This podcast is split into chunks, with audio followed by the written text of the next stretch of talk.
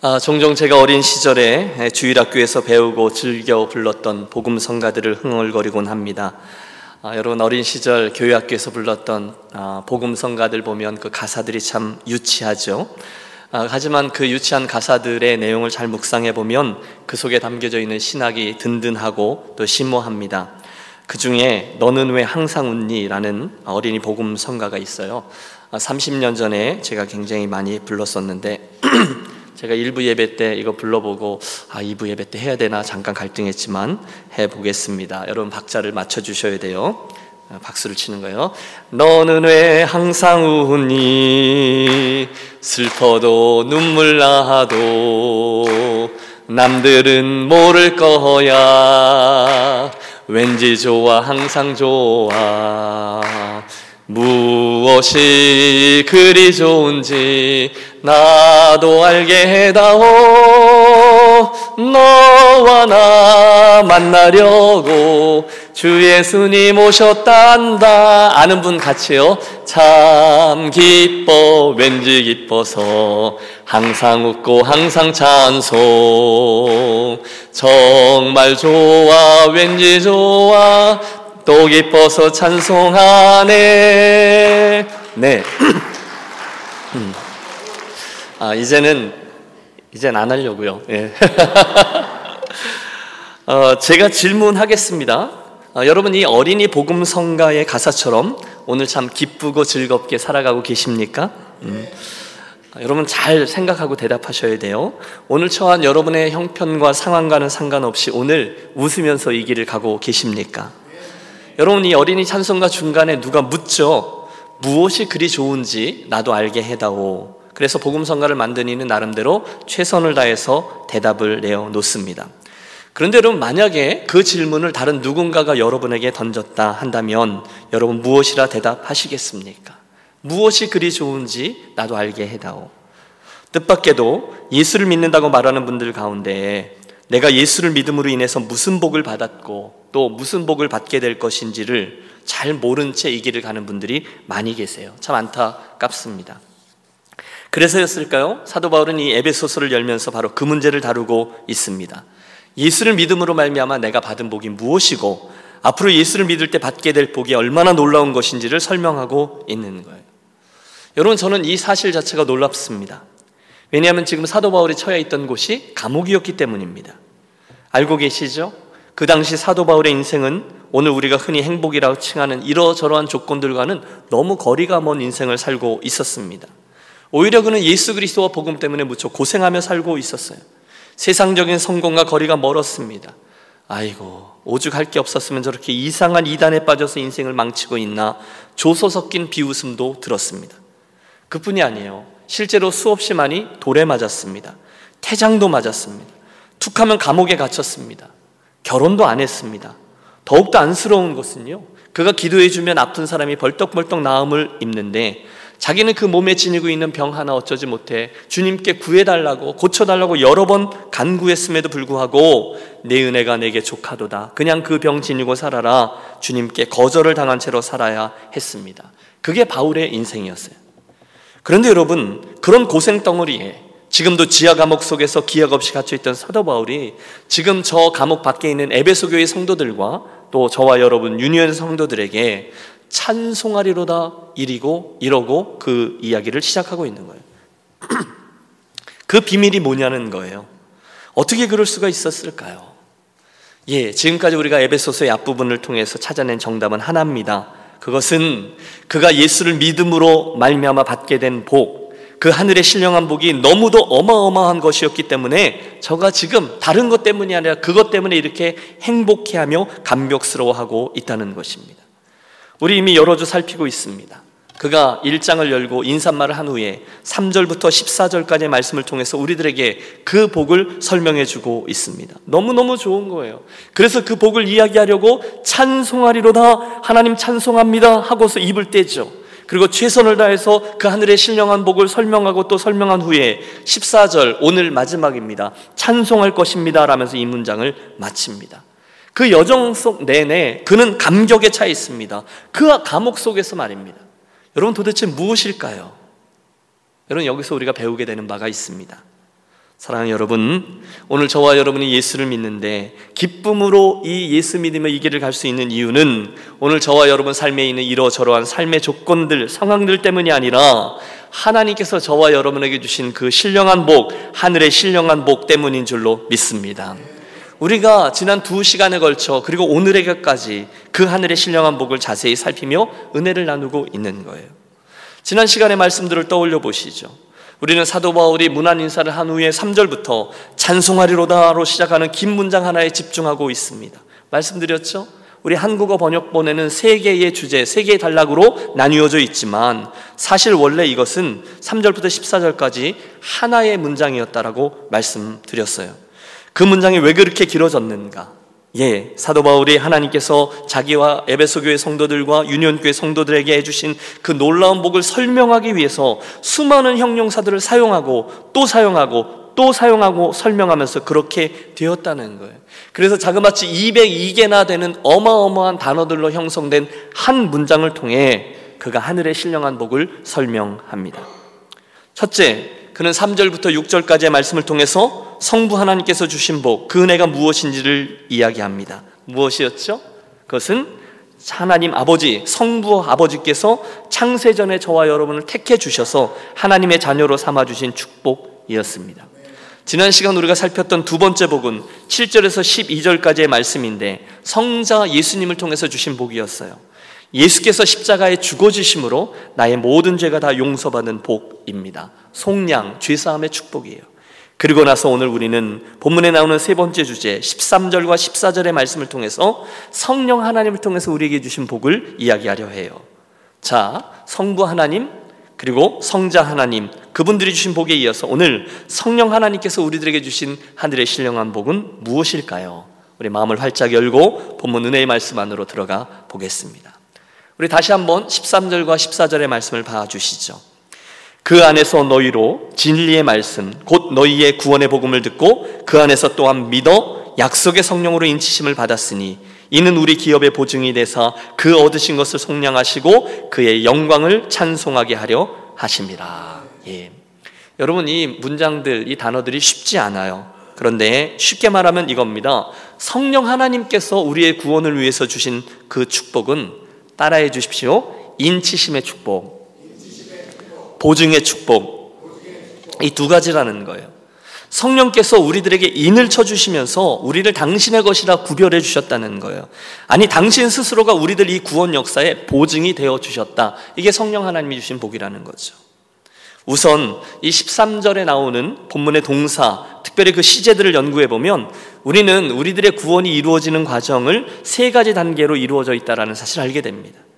그 안에서 너희도 진리의 말씀 너, 곧 너희의 구원의 복음을 듣고 뭐라고요? 듣고 그 안에서 또한 믿어 뭐라고요? 믿어 약속의 성령으로 인치심을 받았으니 인치심을 받았다는 거예요. 처음에는 복음을 듣고요, 두 번째는 또한 믿고요, 그리고 세 번째는 성령으로 인치심을 받았다는 거예요. 가만히 생각해 보면 이 순서가 맞습니다. 저와 여러분이 예수 믿고 구원받는 과정을 돌이켜보세요. 가장 먼저는 그 진리의 말씀을 듣는 데서부터 시작되죠. 여러분, 듣지 못하면 우리가 믿을 수 있을까요? 그렇지 않죠. 구원의 길에서 우리는 점점 멀어질 수밖에 없어요. 듣지 않으면 믿을 수가 없어요. 바로 여기에 우리가 전도하고 선교하는 일에 당위성이 존재합니다. 여기 구원의 복음을 듣고 그 안에서 또한 믿어라고 했습니다. 무엇이 먼저입니까? 네, 듣고가 먼저죠. 들어야 믿을 수 있다는 거예요. 그래서 우리가 그 일을 하고 있는 거죠. 어떻게 해서든지 우리가 사랑하는 그분이 예수님에 대해서 듣도록 해 주어야 되는 거예요.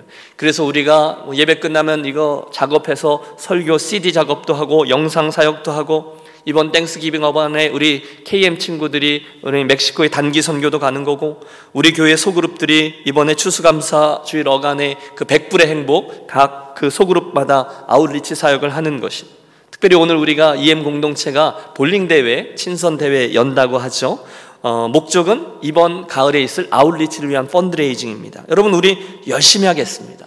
저는 확신합니다. 하나님께서 우리 교회 공동체가 애쓰는 그 모습을 보시고 어느 날 어느 곳에서든 영혼을 구원하는 은혜를 허락해 주실 줄로 믿습니다. 듣도록 하기 위함이라는 거예요. 자, 그런데 그 순간 마귀가 어떻게 합니까? 그는 어떻게 해서든지 그분들이 말씀을 듣지 못하도록 애를 씁니다. 예수님에 대해서, 복음에 대해서 어떻게 해서든지 사람들의 귀를 막고 주목하지 못하게 합니다. 어쩔 땐 막 졸리게도 합니다. 갑자기 무슨 일이 생기게 해서 그분을 만나지 못하게 합니다. 결정적인 싸움에는 부부싸움을 일으켜서 교회 오다 돌아가게도 합니다. 심지어 아프게도 하고 또는 사고를 만나게도 합니다. 모두 다 말씀을 듣지 못하도록 하는 사단의 궤계인 영적 싸움이에요. 그러므로 우리가 다른 분들에게 예수님에 대한 이야기, 복음을 이야기하기 위해서는 반드시 기도하며 이 일을 진행해 나가야만 할 것입니다. 누군가가 듣도록. 혹시 지금 이 말씀을 들으시면서 아, 나도 두 번째가 믿고인데 나도 이 믿음이 더 자라나야 하는데 라고 생각하시는 분 있으신지요? 동일합니다. 저와 여러분의 믿음이 더 자라나기 위해서라면 다른 것 없어요. 오늘 본문에 있는 말씀처럼 우선 말씀을 듣는 거예요. 그 안에서 너희도 진리의 말씀 곧 너희의 구원의 복음을 듣고 듣는 게 관건이라는 거예요. 구체적으로 사랑하는 여러분, 어, 설교를 잘 들으시는 저와 여러분이 되시기를 권합니다. 주여 말씀하옵소서 종이 듣겠나이다 라는 태도를 가지고 바른 예배자로 서는 게 가장 중요하죠. 제가 이렇게 설교를 하다가 보면 중간중간에 설교를 이렇게 받아 적으시는 분이 계세요. 설교 노트. 참 감사하죠. 저는 그 설교를 적으시면서 설교 듣는 분들을 보면 정신을 번쩍 차립니다. 엉뚱한 소리 하지 않으려고 정신을 차리는 거죠. 좋은 방법이에요. 또 차 타고 다니시면서 씨디나 팟캐스트나 유튜브로 설교를 다시 들으시는 분이 계세요. 출퇴근하실 때 그 주일의 설교를 다시 들으신다는 분이죠. 또 장거리 운전을 하실 때 시리즈 설교 전체를 쭉 듣는 것도 아주 좋은 방법입니다. 그러면 정말 차 안에서 제자 훈련이 되는 거죠. 제가 좋아하는 것들 중에 다윗 시리즈 설교, 하나님의 이름 시리즈 설교, 또 믿음의 여정 시리즈 설교, 우리 출애굽기 했던 거 기억하시고 전에 우리 예수님의 시리즈 설교 A부터 Z까지 했던 것 기억하시죠? 쭉 이어서 들어보십시오. 저의 부족한 설교에도 불구하고 그때 하나님께서 담아주셨던 하나님의 전달하고자 하는 말씀, 그래서 우리가 듣다 보면 우리가 돌이 아니라 그 안에서 금을 캐내게 해주시는 성령님의 역사를 맛보게 될 줄로 믿습니다. 도전이 되는 일들이에요. 권합니다. 여러분, 많이 들으십시오. 잘 들으십시오. 왜요? 들음을 강조하는 이유는 믿음이 들음에서 나기 때문이라는 거예요. 제가 조금 기분 나쁜 게 하나 있는데요. 그래서 여러분들 중에 몇몇 분들이 이 김 목사의 설교를 별로 귀하게 여기지 않는 듯한 그런 느낌을 받을 때가 있는 거예요. 어, 설교 한참 하고 있는데 늦게 들어오시는 분도 계시고요. 오늘 혹시 늦게 오신 분 죄송합니다. 또 이 설교의 포인트는 꼭 저분이 들으셔야 돼서 열심히 설교하는데 아, 그 타이밍에 그만 옆에 있는 사람이랑 이렇게 쑥덕쑥덕 이야기하고 그러시는 분도 계세요. 여러분, 예배가 끝나면요 다 알아요. 아이 뭐 그 설교가 그 설교지 뭘 또 그러는 분 다 보입니다. 여러분 굉장히 기분 나빠요. 여러분 아세요? 제가 하는 이 설교가요 꽤 인기가 있습니다. 주간에 교회에 있으면요 종종 김 목사님 설교 씨디 그 시리즈로 좀 구할 수 없냐고 문의 전화 많이 옵니다. 보내드리면 그 설교 들으시고 어떤 분들은 교회에다 헌금도 보내주시고 누룽지도 보내주시고 지난번에 제가 된장도 얻어 먹었습니다. 감사하다고요. 여러분 못 믿으시는 분 계실지 모르는데 방송 설교 끝나면 전화 옵니다. 유니온 교회 어디에 있는 교회냐고요. 그래서 아, 예, 웨스트코비나 있습니다. 그러면 아, 좀 머네요. 그런 분들이 많이 계세요. 여러분 오해하지 마십시오. 제가 뭐 설교 잘한다 그 말씀 드리는 것 아닙니다. 그러나 그 부족한 사람의 설교 사역이라도 여러분 좋아해 주시고 특별히 귀하게 여겨주시고 기도해 주시고 또 자꾸 들어주십사 하는 부탁입니다. 여러분 저도요 주간에 꼭 제가 했던 설교를 다시금 듣거든요. 그러다 보면 어, 내가 정말 이런 설교를 했단 말이야 주님 막 이러면서 제가 막 은혜 받을 때도 있어요. 듣고 또 들으면 여러분 나도 모르는 사이에 그 말씀이 내 안에 들어와 나의 인격을 다듬고 성품을 다듬고 결국은 내 삶을 하나님의 말씀으로 다듬어 주실 줄로 믿습니다. 이게 믿음이 들어가는 거죠. 두 번째, 하나님의 말씀 성경을 듣는 것에 이어서 정말로 읽는 거죠. 여러분 성경을 통독하는 것 중요한 것 아시죠? 올 한 해 우리가 분기별로 나눠드린 성경 읽기표 체크하면서 함께 읽어 내려가신 가족들을 제가 압니다. 통독이 참 귀해요. 또 큐티도 중요하죠. 깊게 묵상하는 겁니다. 말씀을 가까이 하는 거예요. 또 있습니다. 하나님 말씀을 듣는 방법은 성경 공부 열심히 하는 거예요. 지금도 우리 가을 클래스들 진행되고 있죠. 또 봄, 가을로 진행되는 클래스들이 여러 개 오픈됩니다. 독서 클럽도 있고 또 커피 브레이크도 있고 열심히 하시는데, 여러분 계속 권합니다. 제가 때마다 권하는데 하나님의 말씀을 일부러 공부하는 클래스 열심히 참여해 주십시오. 암송도 하고 묵상도 하는 거예요. 저는 이런 모든 과정을 통해서 말씀을 들을 때 하나님께서 그분들을 어떻게 빚어내시는지를 여러 번 지켜보았습니다. 물론 처음에는 이 복음의 논리라는 게 말도 되지 않는 것 같다라고 비웃는 분도 계셨어요.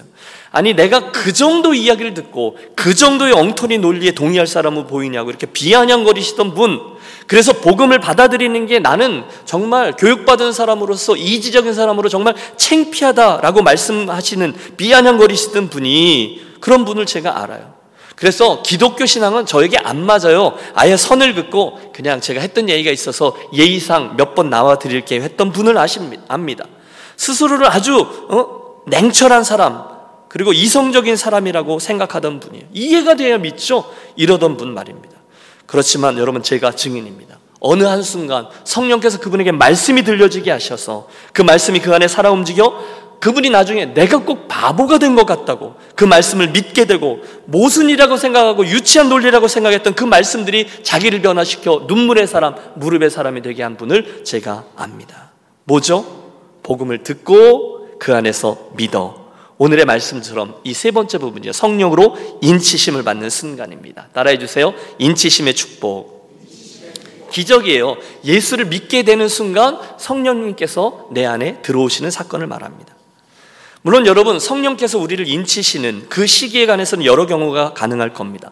어떤 분은 말씀을 듣는 순간에 즉시로 성령께서 자기 안에 역사하는 것을 경험한 분이 계세요. 그래서 처음 예수님 이야기를 들었는데 영접기도도 같이 하고 순순히 하나님을 아버지라고 부르기 시작하는 경우가 있습니다. 누구든지 성령으로 하지 않고는 하나님을 아버지라 부를 수 없다 하셨거든요. 그러니까 성령께서 그 말씀을 들을 때 믿음 있게 하시고 바로 인치신 분이에요. 반면에 또 어떤 분은요, 처음에는 긴가민가 하다가 한참 후에, 그래서 옆에 있는 사람 또는 아내 마음고생 시키고 또 시키다가 어느 한순간 성령님의 터치하심으로 성령 세례를 통과하는 분도 만납니다.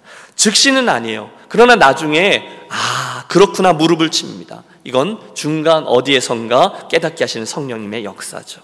하지만 처음이든 중간이든 나중이든 시기가 언제든 그 인치심이라는 내용과 의미는 똑같습니다. 성령님께서 얘는 내 거야 라고 붙드시는 순간이죠. 사도 바울이 여기서요, 특별히 인치심이라는 단어를 쓰거든요. 우리가 예수를 믿게 되는 것을 성령으로 인치심을 받았으니 라고 표현한 거예요. 그때 여러분 잘 들어보십시오. 그 인치심이라는 표현을 사용한 사도 바울이나 나중에 그 편지를 받아보는 에베소 교회 성도들은 할 것 없이 그 인치심이라는 단어를 들을 때 저들에게 동시에 연상되는 한 장면이 있습니다. 그것은 바로, 여러분도 보셨죠? 시뻘건 물에 달군 그 쇠도장을 가축이나 노예에게 인을 찍는 장면입니다. 치익 하면서 태워서 그 몸에 흔적을 남기는 거죠. 그때 그 주인의 의미는 분명합니다. 이 찍음을 통해 이 짐승이나 또는 이 노예나 이 모든 것들은 내 것이다 라는 소유권을 표시하는 거예요. 그게 인을 찍는다라는 표현이에요. 인생의 한, 어느 한순간에 저와 여러분이 예수님에 대한 말씀을 듣고 그 말씀을 믿게 되는 순간에 성령께서 우리 안에 들어오셔서 우리들에게 인을 찍으시면서 저와 여러분을 얘는 내 것이다 선하며 소유해 주시는 축복이 오늘 본문의 이 축복이라는 거예요. 할렐루야. 음. 여러분 보세요. 예수를 믿지 않던 자들은요, 아직 하나님의 소유가 아니었어요. 성경은 그들이 이 세상 어두움의 주관자들에게 속해 있다라고 말씀하세요.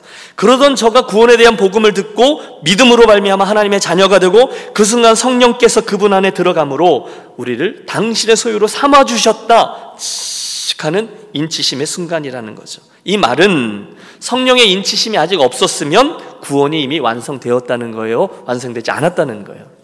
완성되지 않았다는 겁니다.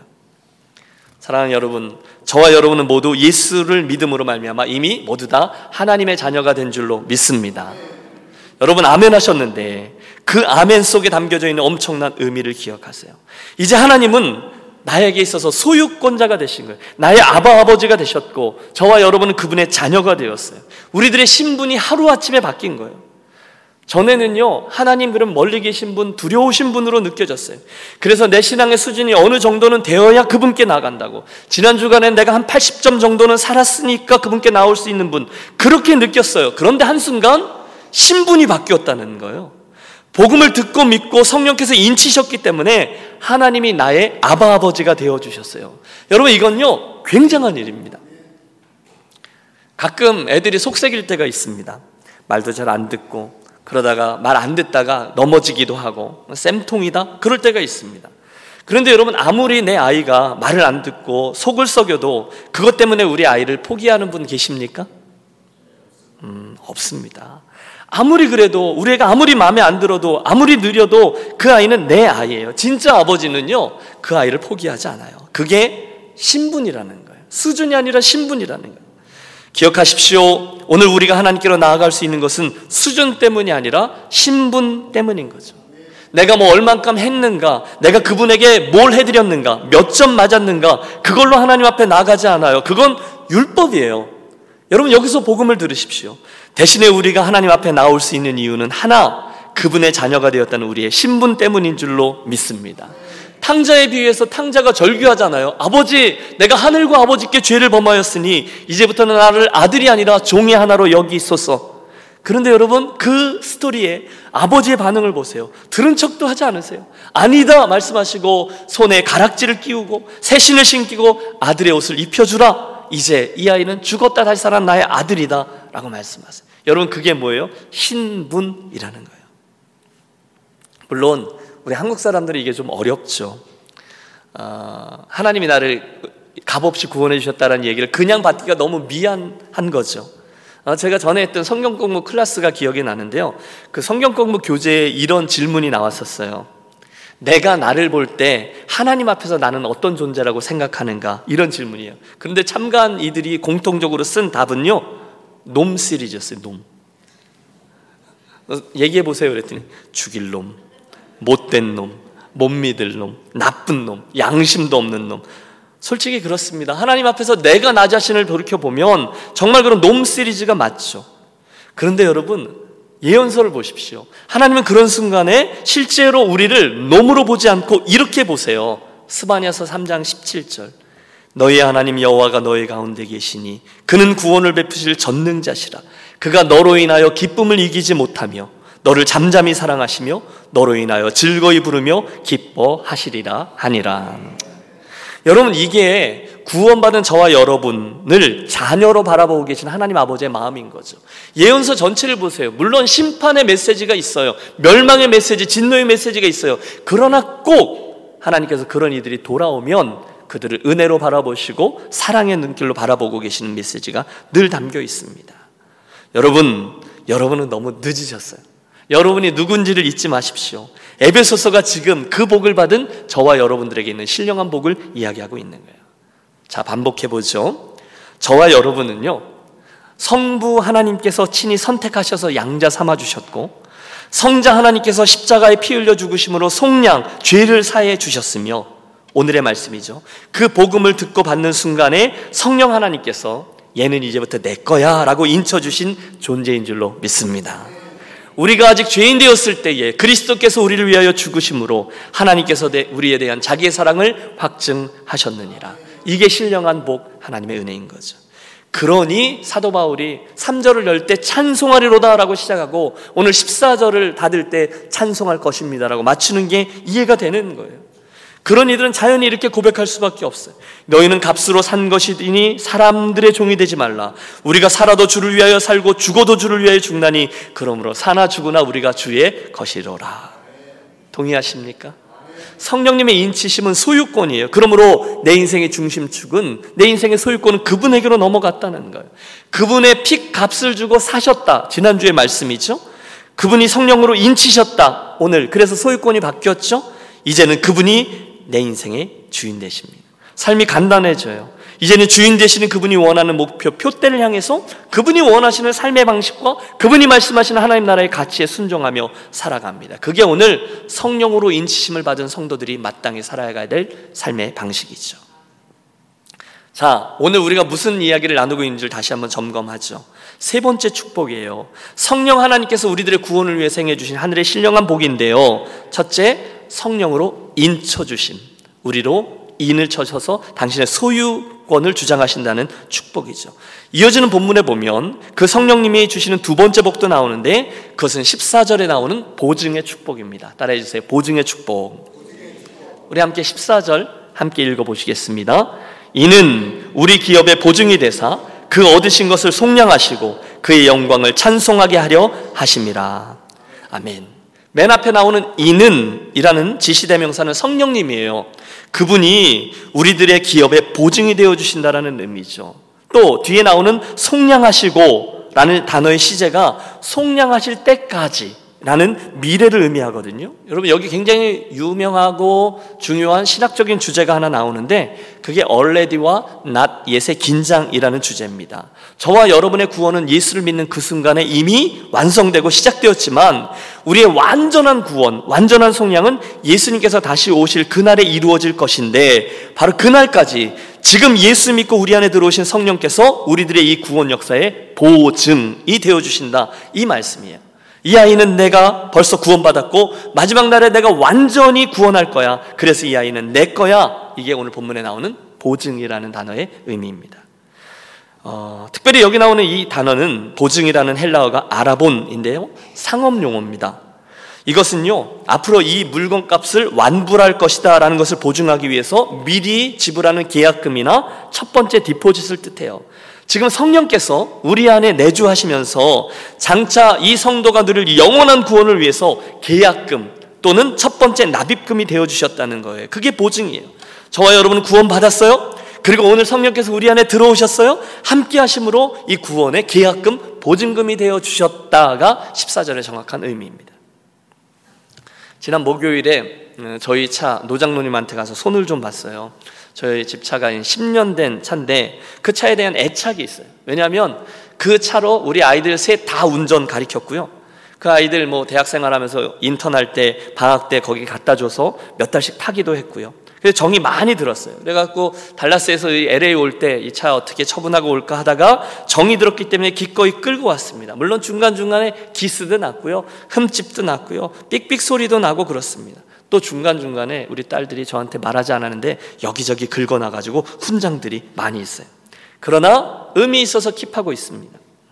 뭐가 의미 있느냐? 예, 저희가요 어, 외국 생활 시작하고 이십삼 년 어, 정도 됐는데, 그러면서 여러 대의 중고차를 탔거든요. 그러다 이 유학 생활 다 마치고 정차 가면서 드디어 저희 인생의 첫 번째 새 차를 산 거예요. 몇 년 할부로 사게 됐는데 그때 아직도 기억해요. 첫 번째 저희가 삼천 불을 다운페이를 했습니다. 디포짓이죠. 그때 나머지 대부분의 차값은 누가 냈죠? 여러분 잘 모르세요? 저는 삼천 불 낼 거예요. 나머지는 누가 냈어요? 은행이 냈습니다. 저는 그 후로 여러 해 동안에 월페이먼트를 했어요. 그런데 그러거나 말거나 저는 그 차를 이야기할 때마다 이거 은행차야 이렇게 얘기하지 않습니다. 뭐라 그러죠? 어, 내 차요라고 말합니다. 왜요?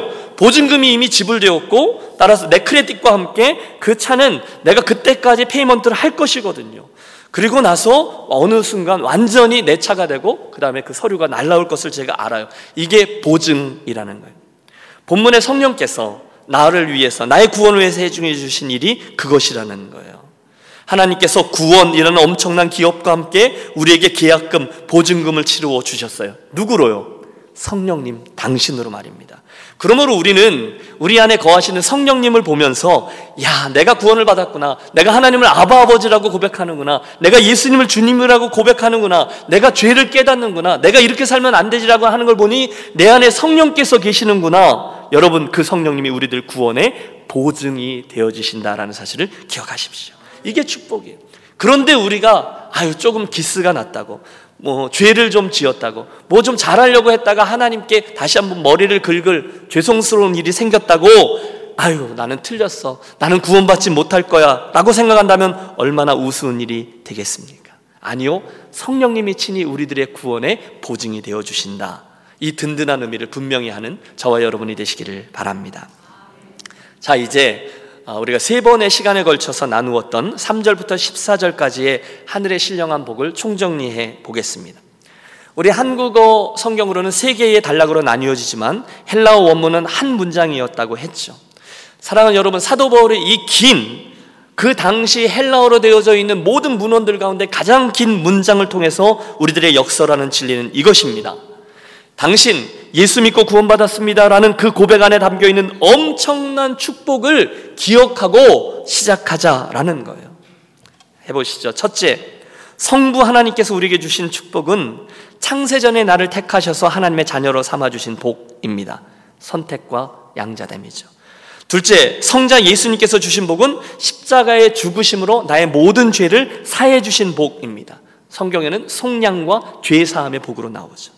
그리고 오늘 셋째, 성령 하나님께서 주신 복은 예수를 믿을 때 성령 하나님께서 내 안에 들어와 인쳐주시는 복, 보증이 되어주시는 복입니다. 그 복이 그날 사도 바울이 감옥 속에서 날마다 누리고 있던 축복이요, 수신자 에베소 교회 성도들에게 주신 은혜요, 나아가 오늘 저와 여러분에게 주신 은혜라는 거예요. 자, 맨 처음에 제가 던졌던 질문에게로 돌아가 보죠. 누군가가 여러분에게 질문을 했어요. 도대체 예수 믿어서 뭐가 좋아?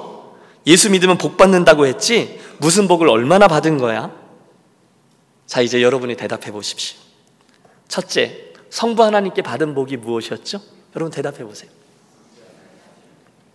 네. 둘째, 성자 하나님께 받은 복이 무엇이었죠? 음, 예. 지금 어리버리하게 대충 얘기하고 넘어가시는 분 계시죠? 제가 좀 이따 또 물어볼 겁니다. 셋째, 성령 하나님께 받은 복은 무엇이었죠? 예. 인치심 복, 보증이 되었다는 복이죠. 이제 그것을 알게 되셨으니 이제는 우리가 그 복을 함께 누려보겠습니다. 이 설교 시간에 잠깐 묵상하시는 거예요. 성부 하나님께서, 성자 예수님께서, 성령 하나님께서 나를 위해 생해 주신 구원의 은혜를 여러분 헤아려 보는 거예요. 아, 그러면 사도 바울처럼 이백이 개의 단어로 설명하는 것도 모자라 이천이백 개, 아니 이만 이천 개의 단어로도 그분의 그 놀라운 은혜를 다 설명해내지 못할 거예요.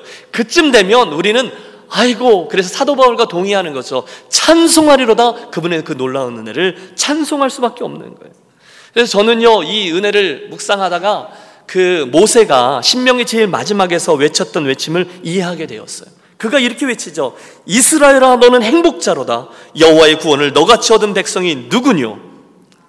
여러분, 그날 이스라엘 백성들을 바라보던 모세의 느낌이 그거일 거예요. 그 죄악 속에, 그리고 그 애굽 속에 노예로 살고 있던 그들을 출애굽시켜 주시고, 십구 장에 가서, 출애굽기 십구 장에 가서 시내산 앞에서 특별한 계약을 맺어 주시고, 사십 년 동안 수많은 스토리들 가운데 옷이 헤어지지 않고 신발이 닳지 않게 해서 그 가나안 땅에 들어가게 해 주신 그들을 보면서, 야, 너희들은 정말 행복한 사람이다. 너희들처럼 하나님의 은혜를 받은 자가 누구냐라고 얘기했던 바오, 그 모세의 이야기는 오늘 저와 여러분을 향한 동일한 그런, 뭐라 그럴까요? 저와 여러분을 향한 동일한 은혜인 줄로 믿습니다.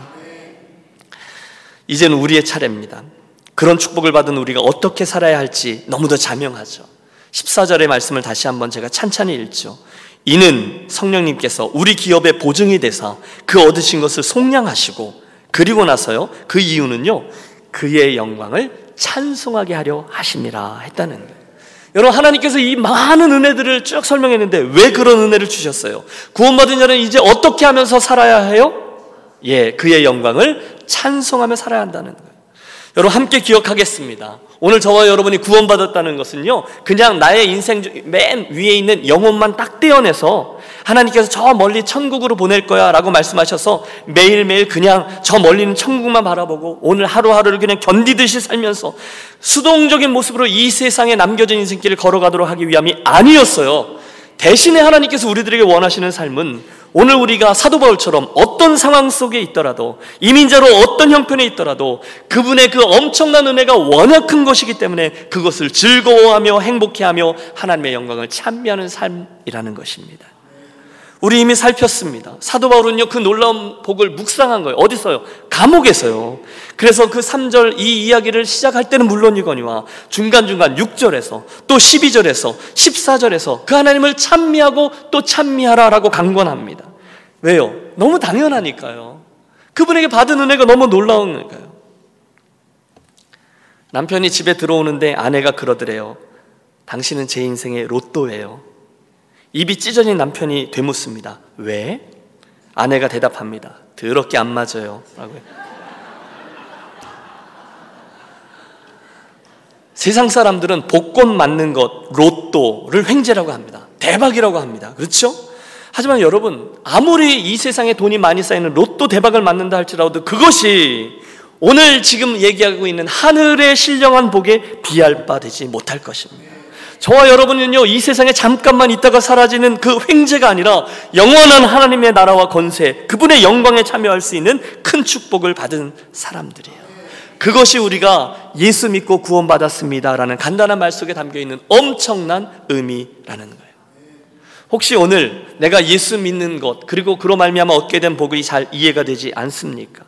그게 잘 이해되지 않는다는 이유로, 내 마음속에 많이 다가오지 않는다는 이유로, 그분의 은혜를 내가 정말 받아들이고 내가 충분히 표현해야 될 만큼 충분히 표현하지 못하며 살아가고 계시지는 않습니까?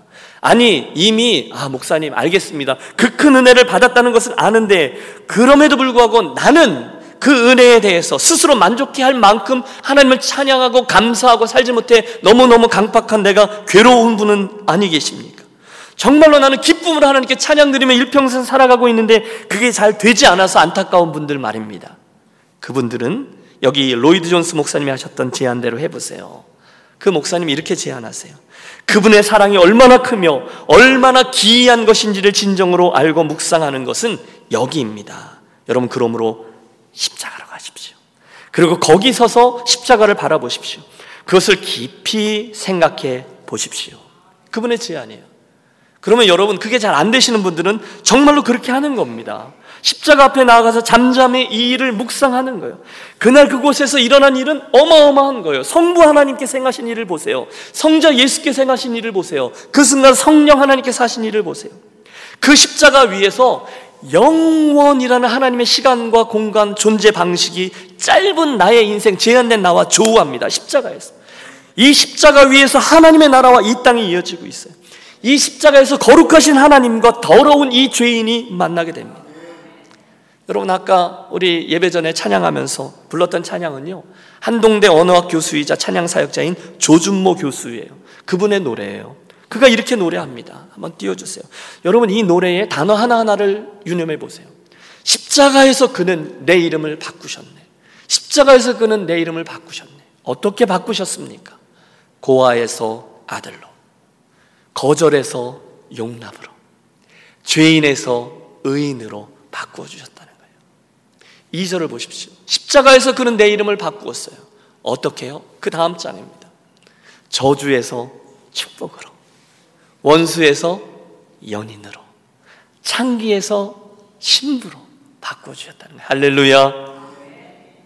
그 일이 바로 삼위일체 하나님께서 예수를 통해서 행하신, 우리를 위해서 행하신 놀라운 일인 것이죠. 마지막으로 한 번 더 여쭙니다. 사랑하는 여러분, 혹시 오늘 저와 여러분의 이민자로 살아가는 이 시기의 인생에 혹시 기쁨이 모자라세요? 이민자로 사는데 별로 행복하지 않으세요? 심지어 내가 예수를 믿고 그분을 주로 고백하고 구원을 얻었다고 말하는데 그분의 은혜에 대해서 정말 감격하며 찬양하며 이 길을 가고 있지 못하는 듯 느끼세요? 무엇 때문에 그럴까요? 여러분, 잘 생각하고 진지하게 대답해 보세요. 환경이 나빠서요? 상황이 안 돼서요? 경제적으로 요즘 뭐 궁핍해서요? 가정에 원치 않는 일이 생겨서요? 비즈니스가 잘 안 돼서요? 아니에요. 여러분, 사탄의 이야기에 속지 마세요. 저와 여러분이 예수를 믿지만 행복하게 넉넉히 충분히 이 길을 가지 못하고 있는 이유는 그것들 때문이 아니라 이것 때문이에요. 오늘 나에게 주신 하늘의 신령한 복, 이 구원의 놀라운 은혜를 잊고 있었기 때문입니다. 여러분, 기억하세요. 이 복은 세상의 어떠한 축복, 이 세상의 어떤 성공과도 비할 수 없습니다. 이 복이 가장 귀한 복입니다. 죄 사함을 받습니다. 죄의 값을 치르지 않습니다. 여러분, 영생을 얻습니다. 천국을 소유합니다. 바른 목표를 향해서 나아갈 수 있습니다. 아, 유기성 목사님이란 분이 했던 설교 중에 나오는 예화입니다. 그분이 수필을 읽으셨는데 한 장로님이 쓴 글이라는 거죠. 그 장로님의 고등학교 동기 동창 중에 공군 중장, 그 장군이죠.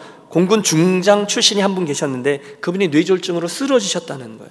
그래서 이분이 병문안을 갔습니다.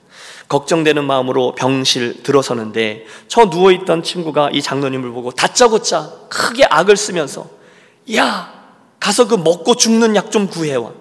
나 지금 기저귀 차고 대소변 다 남이 받아주고 있어.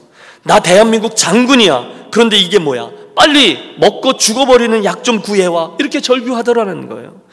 너무너무 마음이 아팠대요. 그러면서 이분 수필의 주제, 주제는 뭐냐면 세상에서 말하는, 여러분 대한민국에서 장군 그러면 소위 성공한 사람입니다. 세상의 성공이 그 순간에 무슨 의미가 있냐라는 것이었습니다. 맞습니다, 여러분. 그 순간에 그게 무슨 의미가 있겠어요? 우리가요 돈 돈 돈 하면서 살아갑니다. 저도 돈이 어렵습니다. 쉽지 않아요. 그러나 그 순간에 그 돈이라는 것이 정말로 그렇게 큰 복으로 우리에게 다가오고 있습니까? 여러분 대답해 보세요. 그렇지 않아요. 사막에서 길을 잃고 헤매던 사람들이 물을 찾다가 어떤 사람들이 머물렀던 흔적을 보고는 너무 반가워서 혹시나 하면서 막 땅을 파내려 갔대요. 그런데 물은 나오지 않고 가죽 부대 하나가 나왔대요. 어쩌면 이 속에, 그러면서 그 부대를 여는데 그 가죽 부대에서 엄청 비싼 보석들이 막 쏟아져 내려와요. 그때 저들이 말했답니다. 뭐야? 아무것도 아니잖아. 맞아요, 여러분. 그게 그 순간 무슨 소용이겠어요? 그건 복이 아닌 것이죠. 사랑하는 여러분, 오늘 우리가 함께 대했던 이 에베소서의 말씀을 통해서 저와 여러분에 있는 우리들의 인생에 주신 가장 귀한 복, 예수 믿고 우리가 받게 된 하늘의 신령한 복에 대해서 분명한 그림을 갖게 되는 저와 여러분이 되시기를 바랍니다. 이게 가장 귀한 거예요. 그래서 그 이야기를 하고 다음에 어, 에베소서의 교회의 영광을 이야기하는 거죠. 그런 구원을 받은 너희들이 이런 교회 공동체를, 이게 에베소서의 주제거든요. 그러므로 이 아침에 우리가 구해야 될 것은 하나입니다. 아버지, 저로 하여금 이 에베소서에 적혀있는 이 놀라운 축복, 이 놀라운 구원의 은혜를 문자가 아니라 내 가슴에 담기는 진정한 축복으로 느껴지게 하여 주옵소서. 누리게 하여 주옵소서. 그때서야 우리는 비로소 삼위일체 하나님, 그분께서 나를 행해 주신 일들을 직시하게 되고 더 이상 그분이 주신 이 구원의 은혜를 싸구려로 여기지 아니해야 할 것이고, 이것저것이 좀 잘 될 때면 할렐루야 하다가 이것저것이 좀 안 되면 하나님 나 사랑하지 않아, 고개를 흔드는 낙심하는 일들을 더 이상 반복하지 않게 될 것입니다. 그 은혜를 주목하면 말입니다. 말씀을 맺습니다. 이 아침 저는 저와 여러분 모두에게 하나님 주시는 이 신령한 복, 이미 우리에게 주어진 이 복의 실체에 온전히 집중하고 그 의미를 깊이 깨닫게 되는 저와 여러분이 되시기를 바랍니다. 내가 진실로 진실로 너희에게 이르노니 내 말을 듣고 또 나 보내신 이를 믿는 자는 영생을 얻었고 심판에 이르지 아니하나니 사망에서 생명으로 옮겼느니라. 저와 여러분이 받은 은혜입니다. 와, 우리는 행복자예요. 저와 여러분 더 받을 게 없어요. 우리는 그분의 구원의 은혜를 입은 존재입니다. 그분을 얻었습니다. 그분으로 인하여 우리는 이미 충분합니다. 할렐루야! 기도하겠습니다. 사랑의 하나님 아버지, 성삼위 하나님께서 나 같은 죄인을 위해서 베풀어 주신 그 구원의 은혜에 이 아침 우리 모두 집중합니다. 성부 하나님께서 나를 예정하시고 선택해 주신 은혜 감사합니다. 성자 예수님께서 십자가에 못 박혀 죽으심으로 나를 구속해 주신 것 감사합니다. 나가 성령으로 나의 구원을 친히 인쳐주시고 나의 구원의 영원한 보증이 되어주신 은혜 감사합니다. 이제 그 은혜에 감사하여 남겨져 있는 인생, 엉뚱한 조건들과 상황들 때문에 기쁨과 감사를 잃어버리지 아니하고 내게 주신 이 놀라운 어마어마한 구원의 은혜에 집중하기 때문에 그 은혜의 영광을 찬미하며 살아가는 우리 모두 되게 해 주시옵소서. 존귀하신 주 예수 그리스도의 이름으로 기도하옵나이다. 아멘. 함께 일어나셔서 성령 하나님 생각하며 찬양하겠습니다.